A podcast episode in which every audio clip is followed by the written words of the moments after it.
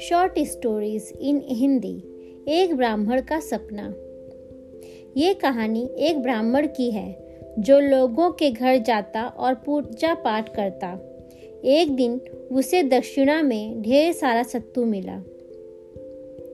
वह उस सत्तू को पाकर बहुत ही खुश हो गया था। घर जाकर उसने आधा सत्तू खा लिया बचे हुए सत्तू को एक मटके में रखकर टांग दिया। मटके को ऊपर लटकाने के बाद वह आराम से नीचे रखे हुए खटिए पर सो गया। जैसे ही उसकी आँख लगी, वह तो तरह तरह के ख्वाब देखने लगा।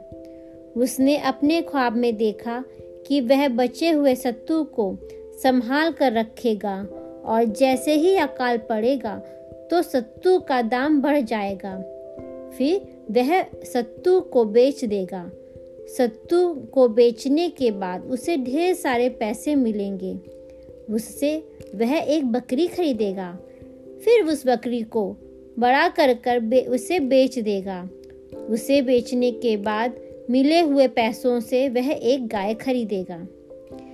वह गाय को अच्छे से ध्यान रखेगा और उसके दूध को बेचकर उससे पैसे कमाएगा। कमाए हुए पैसों से भैंस और घोड़े खरीदेगा। घोड़ों को बेचकर वह ढेर सारे पैसे कमाएगा और उन पैसों से वह सोना खरीदेगा।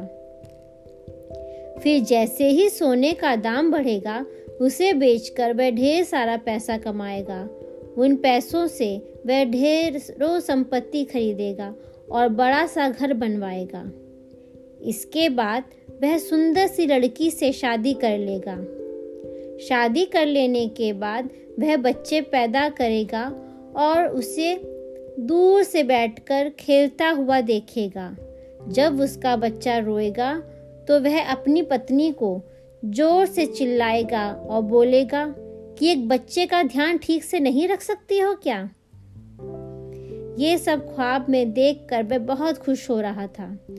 उसने ये भी देखा कि जब उसकी पत्नी काम कर रही होगी और तब वह अपने पति का कहना नहीं मानेगी तो वह उठकर उसे लात मारेगा।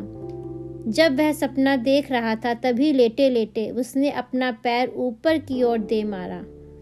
उसका पैर सीधा मटके पर लगा। इसकी वजह से वह मटका नीचे गिरकर टूट गया और पूरा सत्तू बर्बाद हो गया। ब्राह्मण की नींद खुली तो उसने देखा कि उसका पूरा सपना बर्बाद हो गया। मोरल ऑफ़ द स्टोरी इसलिए कहते हैं कि हमें बेवजह सपने नहीं देखने चाहिए और व्यर्थ की लालच ही नहीं करनी चाहिए। हमें अपना दिमाग अपने काम पर लगाना चाहिए और लालच नहीं करना चाहिए।